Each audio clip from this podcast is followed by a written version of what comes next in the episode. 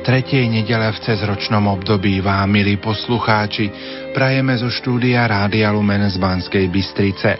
Aj v dnešnú nedelu pokračujeme v relácii Teológia tela, katechézy blahoslaveného Jána Pavla II. o ľudskej láske. Evangelista Matúš si vždy dáva pozor, aby konfrontoval príbehy Ježišovho života s tým, čo predpovedali proroci o Mesiášovi.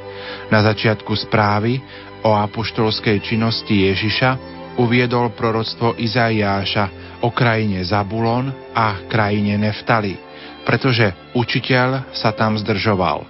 Ľud bývajúci v temnotách uvidel veľké svetlo. Svetlo zažiarilo tým, čo sedeli v temnom kraji smrti. Matúš videl na vlastné oči, ako sa toto proroctvo uskutočnilo. Svetlo, ktoré osvietilo Galileu, a stadial sa rozšírilo do celého sveta. Je Kristus. Nerušené počúvanie vám v tejto chvíli prajú Marek Rimóci, Diana Rauchová a Pavol Jurčaga.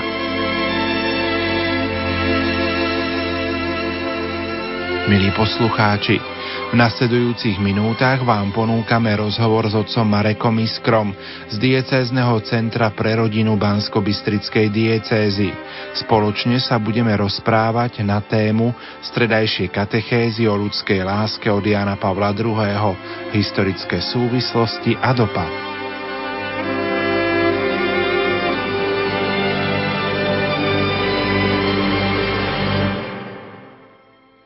Predchádzajúcej relácii sme hovorili o tom, že keď takmer pred polstoročím pápež Pavol VI vydal encykliku Humane Vitae, nestretla sa so všeobecným prijatím a pochopením. Rada teológov zaujala voči nej negatívny postoj, niektorí sa snažili poskytnúť návod, ako sa bez väčších výčitiek svedomia vyhnúť plneniu náročných úloh, ktoré sú spojené s manželským životom. Encyklika Humane Vitae sa stala znamením odporu. A v dnešnej katechéze a v dnešnej relácii chceme s otcom Marekom Iskrom riaditeľom diecézneho pastoračného centra pre rodinu predstaviť si súbor katechéz o ľudskej láske, ktorými pápež Ján Pavol II na túto situáciu reagoval. Marek, tak čo by sme si mohli na úvod k tejto téme povedať? Ako sme sa už snažili v predchádzajúcich reláciách naznačiť, tie historické súvislosti, ktoré predchádzali a aj ktoré sprevádzali vydanie encykliky Humane Vitae boli mnohoraké. Sexuálna revolúcia, predovšetkým objav hormonálnej antikoncepcie, zníženie detskej úmrtnosti najmä v tom období krátko po narodení, zmena pohľadu na osobu ženy a jej úlohu v spoločnosti, ktorá tu na východnom alebo strednej Európe, východnej Európe bola poznačená ideológiou marxizmu-leninizmu, ktorá chcela ženu vyzdvihnúť do rovnakej pozície, ako bol muž, žena traktoristka, žeriavistka, kozmonautka, alebo vo západnej časti Európy, kde prebiehal feminizmus, všetky tieto zmeny spolu s rozvojom médií, elektronických médií, ako bola televízia, postupne rozhlas, spôsoboval to, že encyklika Humane Vitae nesplnila očakávanie vtedajšej spoločnosti. Encyklika Humane Vitae bola pre Pavla VI. dá sa tak povedať, že takým pastoračným a katechetickým neúspechom. Hoci je pravda, že otázky, na ktoré reagovala, tak na ne reagovala správne a pravdivo. Ale vzhľadom na to, že bola dosť útla, má iba aj v slovenskom vydaní niečo cez 30 strán, nedokázala poskytnúť širší priestor pre pochopenia jadra toho problému, ktorý súvisel so spoločenskou situáciou. Keďže jej učenie už od prvej dní začal odmietať veľký počet katolíkov po celom svete, táto encyklika bola zároveň pre pápeža Pavla VI aj poslednou publikovanou encyklikou. Hovorí sa, že sám Pavol VI konal každý piatok zástupné pokánie za kňazov a možno aj laikov, ktorí neprijali jej učenie. Vnímal to rozdelenie, vnímal ten tlak, ktorý spoločnosť vytvorila voči encyklike. Mnohí si mysleli, že alebo mali aspoň pocit, že pápež ignoruje alebo ponižuje skúsenosť pohľadnej lásky, ktorú mali manželia. A všeobecný odpor, ktorý encyklika vyvolala, vidol k predstave, že církev nedokáže kompetentne vyjadriť sa k žiadnemu problému, ktorý súvisí s ľudskou sexualitou. My tu v rádiu Lumen chceme tento rok vytvoriť priestor v tejto novej rubrike a hovoriť o učení Jana Pavla II, hovoriť o jeho katechéza, ktoré potom dostali všeobecný názov Teológia tela, práve preto, aby sme nesklzli iba do takého krátkeho konštatovania alebo pomenovania nejakých morálnych noriem, ale aby sme tie základné otázky, otázky slobody a lásky dostatočne možno tak pastoračne rozvinuli a možno aj pozitívne predstavili v širších súvislostiach. Aj Pavol VI bol muž, ktorý bol hlboko pastoračne založený a nemal v úmysle určite nikoho ponížiť alebo stiažiť situáciu, ale je pravda, že ani on nedisponoval možno dostatočne širokou filozofickou alebo aj duchovnou, spirituálnou argumentáciou a zázemím, ktoré by dokázali encykliku Humane Vitae prezentovať v širšom spektre. A to už bola úloha samotného Jana Pavla II. po jeho nástupe a o tejto úlohe budeme chcieť práve túto dnešnú reláciu hovoriť. Jan Pavel II, keď církev bola v pozícii, že odmietala učenie Humane Vitae, keď ľudia rovnako niektorí teológovia neboli stotožnení s jej učením, tak zastával iný názor. Nazdával sa, že je potrebné túto encykliku na novo uprášiť, na novo ju vysvetliť, na novo prehlbiť, ale aj argumentáciu tejto encykliky postaviť na úplne nový základ.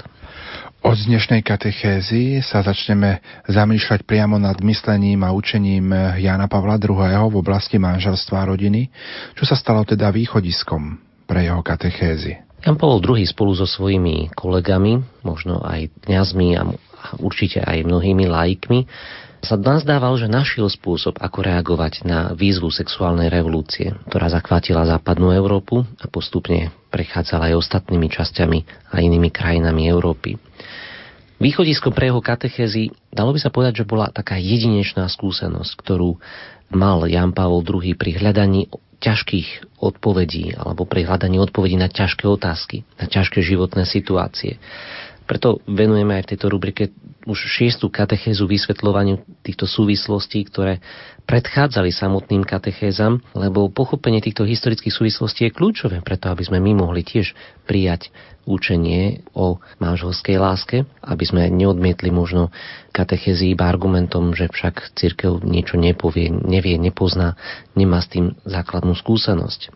Naopak, e, tá ľudská skúsenosť so životom, či už osobná skúsenosť Jana Pavla II. alebo zdieľaná s jeho najbližšími priateľmi, tá jedinečná, neopakovateľná s inými môže veľa človeka naučiť a Jan Pavel II sa ju snažil uchopiť v celej jej šírke a hĺbke. Dá sa povedať, že Jan Pavel II bol jedným z mála, ktorého si pán pripravoval mimoriadne dramatickým spôsobom na možnosť napísania takéhoto diela. On bol mimoriadne trpezlivý pri hľadaní pravdy aj v zložitých situáciách.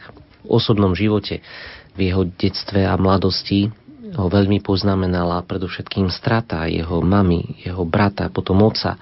A práve v tom období, kedy dorastal, aj prišli nacistické a fašistické vojska do Polska, dá to slova strácal sa aj pred jeho očami tá identita vlastného národa. A uprostred veľmi týchto zložitých dejinných situácií Vojtila dozrieval až tak, že doslova zostúpil ku jadru samotného človeka. Karol však nerezignoval ani nezatrpkol, nešiel do odboja s týmito sílami v nejakom priamom osobnom kontakte, ale našiel východiska vďaka poézii a vďaka dráme. Spočiatku to boli diela svätého Jana z Kríža, ako výstup na horu Karmel, temná noc duše, duchovný chválospev, živý plameň lásky. To boli diela, ktoré otvárali Vojtilu pre nový spôsob videnia reality. V tom čase aj on sám začínal čítať, ale aj písať prvé básne, knihy, ktorých teda drámy, ktorých naznačoval svoj vnútorný zápas s realitou, ktorá ho obklopovala hry ako Dávid, Jeremiáš alebo brat nášho Boha, lúče odcovstva a neskôr klenotníkov obchod. Celá tá jeho literárna tvorba na začiatku odzrkadlovala skúsenosť, ktorú mal Vojtila so životom, s drámou, s drámou osobnou, ale aj drámou celého národa. A literárna tvorba teda pre Vojtilu na začiatku nebola v žiadnom prípade nejakým koníčkom. Bol to jedinečný spôsob, ako nájsť odpovede na tie neriešiteľné otázky, pred ktorými sa on sám ocítal. A taktiež spôsob, akým sprevádzať životy druhých, akým im dávať tým druhým odpovede na tieto zložité životné otázky. Sám si na toto obdobie spomína týmito slovami so všetkými kulisami a zložitými prostriedkami, ktorými umenie a divadelná scéna pracuje, nám v tedajšej dobe zostávalo iba živé slovo, povedané ľuďmi mimo javiska v izbe a pri klavíri. Táto neslýchaná chudoba vyjadrovacích prostriedkov sa nakoniec v skutočnosti ukázala ako skutočná a pravdivá divadelná tvorivosť. Odhalila, alebo lepšie povedané potvrdila, že kľúčovým momentom dramatického umenia je živé slovo, ono je korením umenia, fenoménom, pozdĺž ktorého kráča ľudská činnosť a z ktorého život čerpá dynamiku, ktorá je mu vlastná. Hovoril, že pravdivé slovo, vyslovené verejne, takmer liturgicky vyslovené, je presne tou protilátkou, ktorú vtedajšia doba potrebovala na to, aby našlo odpoveď na všetky lži, násilie okupantov a medzi branie so zlom patrila predovšetkým schopnosť povedať pravdu tým mocným. Teda práve tá dráma jeho životného osudu, straty najbližších v jeho rodine, dráma, ktorou prechádzal jeho národ, tá chudoba možností, ako sa brániť voči presile týchto podmienok, pritlačila Karola Vojtilu ku tomu, že začal čítať poéziu, mystiku Jana Skríža, našiel vlastne v tejto chudobe aj vlastné povolanie, vlastnú identitu. A potom v tých svojich prvých drámach a aj v dielach, ktoré spracoval spolu so svojimi priateľmi v Rapsidickom divadle, o čom sme vraveli aj v tých prvých našich katechézach Rádia Lumen, v tých našiel a hľadal odpovede na zložité, neriešiteľné životné situácie. Ako hovoríme a chceme hovoriť v tejto rubrike predovšetkým na témy manželstva a rodiny, dôležitým je predovšetkým dielo, ktoré bolo jednou z takých posledných závršených diel završením jeho literárnej tvorby, dramatickej tvorby Vojtilu a to dielo pred klenotníctvom. V tejto dráme naznačuje, že lásku a vernosť nemožno redukovať iba na city, že ich jediným a pevným základom je schopnosť dospieť k morálnej pravde a konať v súlade s ňou. Pre toto dielo je také príznačné, že Vojtila sa veľa rozprával s svojimi priateľmi a on mal schopnosť pamätať si aj po mnohých rokoch celé dialógy, ktoré viedol s svojimi priateľmi. A v týchto dialogoch, ktoré zachytil, sa potom mnohí aj našli. Mnohí dokázali svoj život stotožniť so životom hrdinov, ktorých Karol Vojtila v diele pred klenotníctvom vykreslil vo svojom diele. Manželstvo v tomto diele on vykresluje ako nielen realitu dvoch ľudí, ktorých e, zmenilo ich vzájomné cítenie a láska, ktorú v istom okamihu precítili, ale ktoré je celoživotnou očistou ich citov. Podstatná je tá očista, premena na pevnú, sebadarujúcu lásku. A Vojtila v tejto dráme hovorí, a vyslovuje tvrdenie, že predovšetkým v manželstve začíname chápať vnútorný život Boha, samotnú Najsvetejšiu Trojicu, kde sa osoba daruje absolútne a bez výhrady tej druhej osobe a príjma tú druhú. Preto Vojtila chce touto drámou povedať, že manželstvo je taká ľudská skúsenosť, vďaka ktorej ľudia začínajú chápať Boha. A toto všetko bolo, si uvedomme, ešte pred druhým vatikánskym koncilom, teda v čase, keď o manželstve vo všeobecnosti platil výrok pripisovaný Augustínovi, že manželstvo je liek na telesnú žiadostivosť. Pre Vojtilu seba darujúca láska a život dávajúce manželstvo sú obrazom vnútorného života trojediného Boha a jeho vzťahu k svetu. Toto by nedokázal napísať a tvrdiť, keď by sám nemal skúsenosť prežitej drámy v detstve a svojho osobného zápasu s ideológiami marxizmu, leninizmu a potom neskôr sprevádzania svojich priateľov, ktorí smerovali ku manželstvu, ich cestou hľadania šťastného manželského života. Podkladom pre napísanie týchto práv viery, ktoré obhajovali učenie Pavla VI. a jeho encykliky Humane Vitae, teda boli početné rozhovory s manželskými pármi, s priateľmi. Vojtila mal tú schopnosť, že teda si presne aj celé 10 ročia pamätal celé rozhovory a práve táto jeho osobná skúsenosť, ktorá bola završená v tom literárnom rozsahu dielom pred klenotníctvom, vznikla ako jeho osobná reakcia na celý ten proces morálneho možno úpadku, ktorý po druhej svetovej vojne zachvátil Európu. Jan Pavel II toto dielo pred klenotníctvom napísal ako muž, ktorý by poznal doslova znútra manželstvo a dokázal ho napísať tak autenticky, že nikto nemal pochybnosti, že by to bolo dielo napísané niekde pri stole, ale doslova dnuka v rodine. Akým spôsobom jeho myslenie ovplyvnila aj filozofia? Vieme, že bol filozof a venoval sa filozofii, tak akým spôsobom práve filozofia ovplyvnila jeho myslenie? Vojtila okrem tej jedinečnej skúsenosti, ktorú mal ako on ako osoba a potom aj skúsenosti, ktorú mali jeho priatelia, sa zamýšľal aj nad systematizovaním tejto skúsenosti otázky, ktoré kládol do úst svojich divadelných postav, začal systematizovať a hľadať korene tých problémov. Od septembra 1951, to znamená po piatých rokoch svojej aktívnej pastoračnej služby ako kňaza, začal veľmi intenzívne hľadať odpoveď na otázku, prečo máme byť morálni. Je možné, aby sme odpovedali na otázku, prečo byť dobrý aj mimo kontext Božích prikázaní. Je možné vytvoriť nejakú pevnú filozofickú normu morálneho života na báze etiky a filozofie alebo iným spôsobom je možné niekomu, kto neverí v Boha, povedať niečo o morálke alebo mu niečo prikázať, nejakým spôsobom ho ovplyvniť, že aj v situácii sexuálnej revolúcie by sme sa nemuseli hneď odkazovať na, na biblický základ? Môže moderný človek vôbec hovoriť o morálke, ak by pritom nemal hovoriť o Bohu? To bol ten koreň, ktorého Vojtilu trápil. Ako priblížiť morálny život ako niečo pekné aj pre tých ľudí, ktorí neveria v Boha? Ako rozprávať s neveriacimi o týchto morálnych normách. Pre Vojtilu sa takým filozofickým základom stala fenomenológia Maxa Schellera a po dvoch rokoch úsilia si mladý kňaz Karol Vojtila vo svojej habilitačnej práci žiaľ musel odpovedať záporne. Dospel k záveru, že ak máme diskutovať o tom, prečo byť dobrý, prečo byť morálny, nemôžeme zo svojho uvažovania vypustiť Boha a vypustiť biblický základ. Vojtilov neutíchajúci záujem o každého človeka, aj o tých, ktorí možno nemali také chápanie Boha ako on, ho však hlboko poznačil a aj tento jeho filozofický dialog a hľadanie ho posunulo do novej roviny.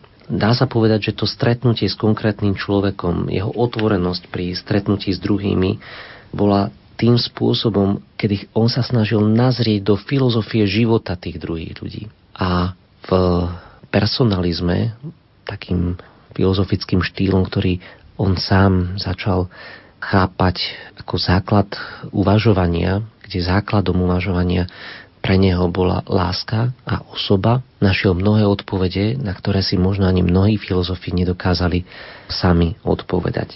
Prečo bol ten človek tak dôležitý a ako si on sám na to spomína? Diele Prekročiť prach nádeje, krátko pred jubilejným rokom, Vojtila hovorí, že záujem o človeka ako osobu bol vo mne od dávna. A zda to súviselo s tým, že som nikdy nemal zvláštnu záľubu v prírodných vedách, ale stále ma nadchýnal človek. Začal som sa človekom zaoberať ako ústrednou témou svojej pastoračnej aktivity. Polemika s marxizmom v tom čase bola v plnom prúde a v týchto rokoch sa stali pre mňa najdôležitejšími mladí, ktorí mi kládli otázky a nie je tak ohľadom problémov o existencii Boha, ale o tom, ako žiť.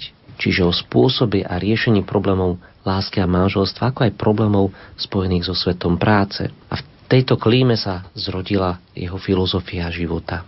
Filozofia lásky, zodpovednosti, načúvaní problémom tých druhých. A tu sa zrodila vlastne aj jeho prvé dielo Láska a zodpovednosť. Táto genealógia jeho štúdií zameraných na človeka, na ľudskú osobu, je tá predovšetkým filozofiou stretnutia sa s človekom. Také jedinečné na Vojtilovi. Osoba, hovorí Vojtila, je bytie, pre ktorým jediným vhodným rozmerom je láska. A voči osobe sme spravodliví vtedy, keď ju milujeme. Toto platí pre Boha aj pre ľudí. Láska k osobe vylúčuje, aby sme s ňou zaobchádzali ako s objektom potešenia. A preto on hovorí, že jediným tvorom na zemi, ktorého Boh chcel kvôli nemu samému, je predovšetkým človek. A človek, ako potom neskôr sa dostalo aj do koncilových dokumentov, nevie a nepozná seba samého ak nemá účasť na úprimnej láske, na úprimnom seba darovaní. Človek teda najúplnejšie realizuje seba, keď sa daruje a toto plne sa uskutočňuje v prikázaní lásky.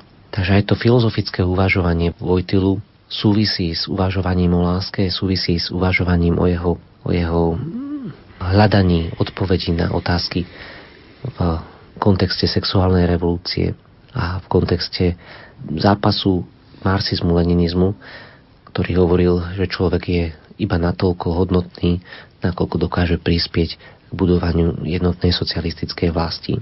On hovoril nie, človek je vtedy naplno človekom, keď miluje a keď má účasť na Božej láske. Takže takto nejako sa ocitneme pri jadre tej témy, pre ktorú on zasvetil celý svoj život. Sám spomína aj takto na toto obdobie. Povolanie k láske bolo prirodzeným prvkom, cez ktorými sa dá s mladými nadviazať veľmi úzky kontakt. Ako kňaz som na to veľmi skoro prišiel. Ako by ma čosi vnútorne pobadalo ísť týmto smerom. Mladých ľudí na manželstvo treba pripravovať, lásky ich treba učiť. Láska nie je čosi, čo sa dá naučiť, ale nie je nič dôležitejšie, ako sa jej učiť. Ako mladý kňaz som sa naučil milovať ľudskú lásku. Toto bola jedna zo základných tém, pre ktorú som sústredil celé svoje kňazstvo, svoju službu na kazateľnici, v spovednici, cez písané slovo. Ak sa miluje ľudská láska, rodí sa živá potreba nasadiť všetky sily v prospech krásnej lásky. Keďže láska je krásna, mladí ľudia v láske hľadajú v podstate krásu, chcú, aby ich láska bola pekná, a keď aj podľahnú slabosti a sledujú vzory, ktoré možné označiť za pohoršenia súčasného sveta, a bohužiaľ veľmi rozšírené vzory, predsa len v hĺbke srdca túžia po peknej a čistej láske. A to platí tak pre chlapcov, ako aj dievčatá. V skutočnosti vedia, že Takúto lásku im nemôže nikto dať. Preto sú schopní nasledovať Krista bez toho, aby brali do úvahy obete, ktoré s tým môžu byť spojené. S týmito takými filozofickými svojimi úvahami a základom začal Vojtila v roku 1954 učiť na Katolíckej univerzite v Lubline a v roku 1957 až 59 sa na prednáškach zameriaval na etiku sexuality a dá sa povedať, že v roku 1960 jeho kniha Láska a zodpovednosť vychádza práve z jeho uvažovania, filozofovania nad tými životnými okolnostiami a situáciami jeho, a jeho a jeho priateľov a aj celej spoločnosti a je, hľadá odpoveď, ako dať konštruktívnu, pozitívnu odpoveď na problémy vtedajšej doby. Knihu Láska a zodpovednosť sme už v našich katechézach mali predstavenú. Prečo je podľa teba výnimočná? Vojtelovo básnické aj dramatické dielo a potom neskôr aj to filozofické dielo vznikalo v zhode s jeho kňazskou prácou. V tom je tá výnimočnosť. Neustále bol v kontakte s ľuďmi, s priateľmi a teda aj Vojtilová prvá kniha Láska a zodpovednosť bola vlastne presne takouto syntézou mnohých dimenzií života, jeho a života jeho priateľov. V tejto knihe vysvetloval rovnaké problémy, ako skúmal aj v hre pred klenotníctvom. Diela Láska a zodpovednosť vyšla v tom istom roku ako pred klenotníctvom, avšak e, iným spôsobom diele Láska a zodpovednosť prerozprával to, čo napísal v divadelnej hre. Vojtila sa od roku 1958 stal pomocným biskupom a keď e, táto kniha vyšla, vyvolala nemalý údiv v kruhoch mnohých teológov, kňazov aj biskupov. Údiv, že biskup sa venuje témam ľudskej sexuality. Vojtilovi začiatkom 60. rokov naznačovali, že otázky sexuálneho života nie sú hodné postavenia kňaza a biskupa. A Vojtila s týmito názormi nesúhlasil. Povedal, ak kňazi a biskupy nehovoria o veciach úprimne a otvorene a o túžbe o sexuálnom náplnení manželov, tak potom zanedbávajú svoje pastoračné povinnosti. A to bolo ešte pred vypuknutím sexuálnej revolúcie v Polsku a ešte pred otvorením druhého Vatikánskeho koncilu. Vidíme teda, že tá jedinečnosť knihy Láska a zodpovednosť počíva aj v tom úžasnom pokroku, ktorý Vojtila dokázal, náskoku, ktorý Vojtila dokázal ešte pred druhým Vatikánskym koncilom ponúknuť cirkvi a svetu. Ako už Richard pár katechez dozadu spomenul, Vojtila toto dielo robil so študentami, spolu so študentami. Predkladal im otázky, konzultoval riešenia, hľadal, že či tie katechézy alebo tie argumenty, ktoré rozvíja, majú aj praktický dosah. Čo bolo jedinečná tá kniha, bola aj v tom, že otvárala nové argumenty, napríklad e, zavádzala nové pojmy ako snubná láska. alebo spoločenstvo osôb. To boli termíny, ktoré myslím si, že dodnes nie sú až tak teologicky reflektované a vidíme, akú, akú možno a potom máme neschopnosť hovoriť adekvátne o problémoch dnešnej doby. Práve v týchto nových termínoch sa uzrkadlovalo ten nový prínos, nový vietor, ktorý prinášal Jan Pavel II do cirkvi. V dnešnej relácii Teológia tela je naozaj veľmi pozoruhodné sledovať, ako Karol Vojtila, slovanský pápež Jan Pavol II, sa venoval týmto témam už ako kňaz, ako biskup, ako kardinál, možno aj v tej súvislosti, že práve tohto roku bude svetorečený ako možno aktualizovať toto jeho posolstvo aj pre súčasnosť, aj pre nás? V čom môže byť toto jeho posolstvo teológie tela aktuálne aj pre nás? Takým jedinečným, myslím si, že čo Vojtila zakúsil, bola tá blízkosť, ktorou on sprevádzal životy svojich priateľov aj tá dráma, asi to bolo aj keď som uvažoval nad dnešnou katechézou pri jej príprave, ma najviac oslovilo tá dráma okolností, ktorých žil pri strate svojich príbuzných, dráma v národe, morálne problémy. Nič Vojtilu nezlomilo. A všetky tieto okolnosti prehlbovali jeho schopnosť reagovať stále hlbším a lepším spôsobom. V tom bol Vojtila jedinečný. Myslím si, že ak dnes stojíme pri Prahu mnohých ťažkostí, či už spoločnosti, alebo niekedy aj v našom osobnom živote, aj duchovnom živote, aj mnohých cirkevných možno problémov, nemusí to byť zákonite e, len nejakým spôsobom problém, ktorý treba vnímať ako negatívny. Je to výzva a vidíme, že s touto výzvou si Vojtila dokázal poradiť a dokázal s ňou potom vďaka tomu, že našiel odpovede obohatiť celý svet. Takže aj tie ťažkosti, ktoré máme v dnešnej spoločnosti, vo cirkvi, ale aj vo svete, môžu byť pre nás výzvou nájsť nové odpovede, hĺbšie odpovede a doslova lepšie dokázať pochopiť, k čomu nás pán pozýva. A toto je pre mňa tie historické súvislosti sú dôležité chápať, aby sme neodpísali dielo Karola Vojtilu len ako dielo, ktoré napísal od stola, ale práve ten jeho život, to jeho filozofovanie o živote, ho naučili najviac. Dá sa povedať, že je to taká škola života. Milí poslucháči, v uplynulých minútach sme vám ponúkli rozhovor s otcom Marekom Iskrom z diecézneho centra pre rodinu Bansko-Bystrickej diecézy. Spoločne sme sa rozprávali na tému stredajšie katechézy o ľudskej láske od Jána Pavla II. historické súvislosti a dopad. Už o týždeň 2. februára vám ponúkneme rozhovor opäť s otcom Marekom Iskrom z centra pre rodinu Bansko-Bystrickej diecézy. Spoločne sa budeme rozprávať na tému predstavenie katechéz o ľudskej láske, logická výstavba katechéz, ich hermeneutický kľúč, rímsky triptych.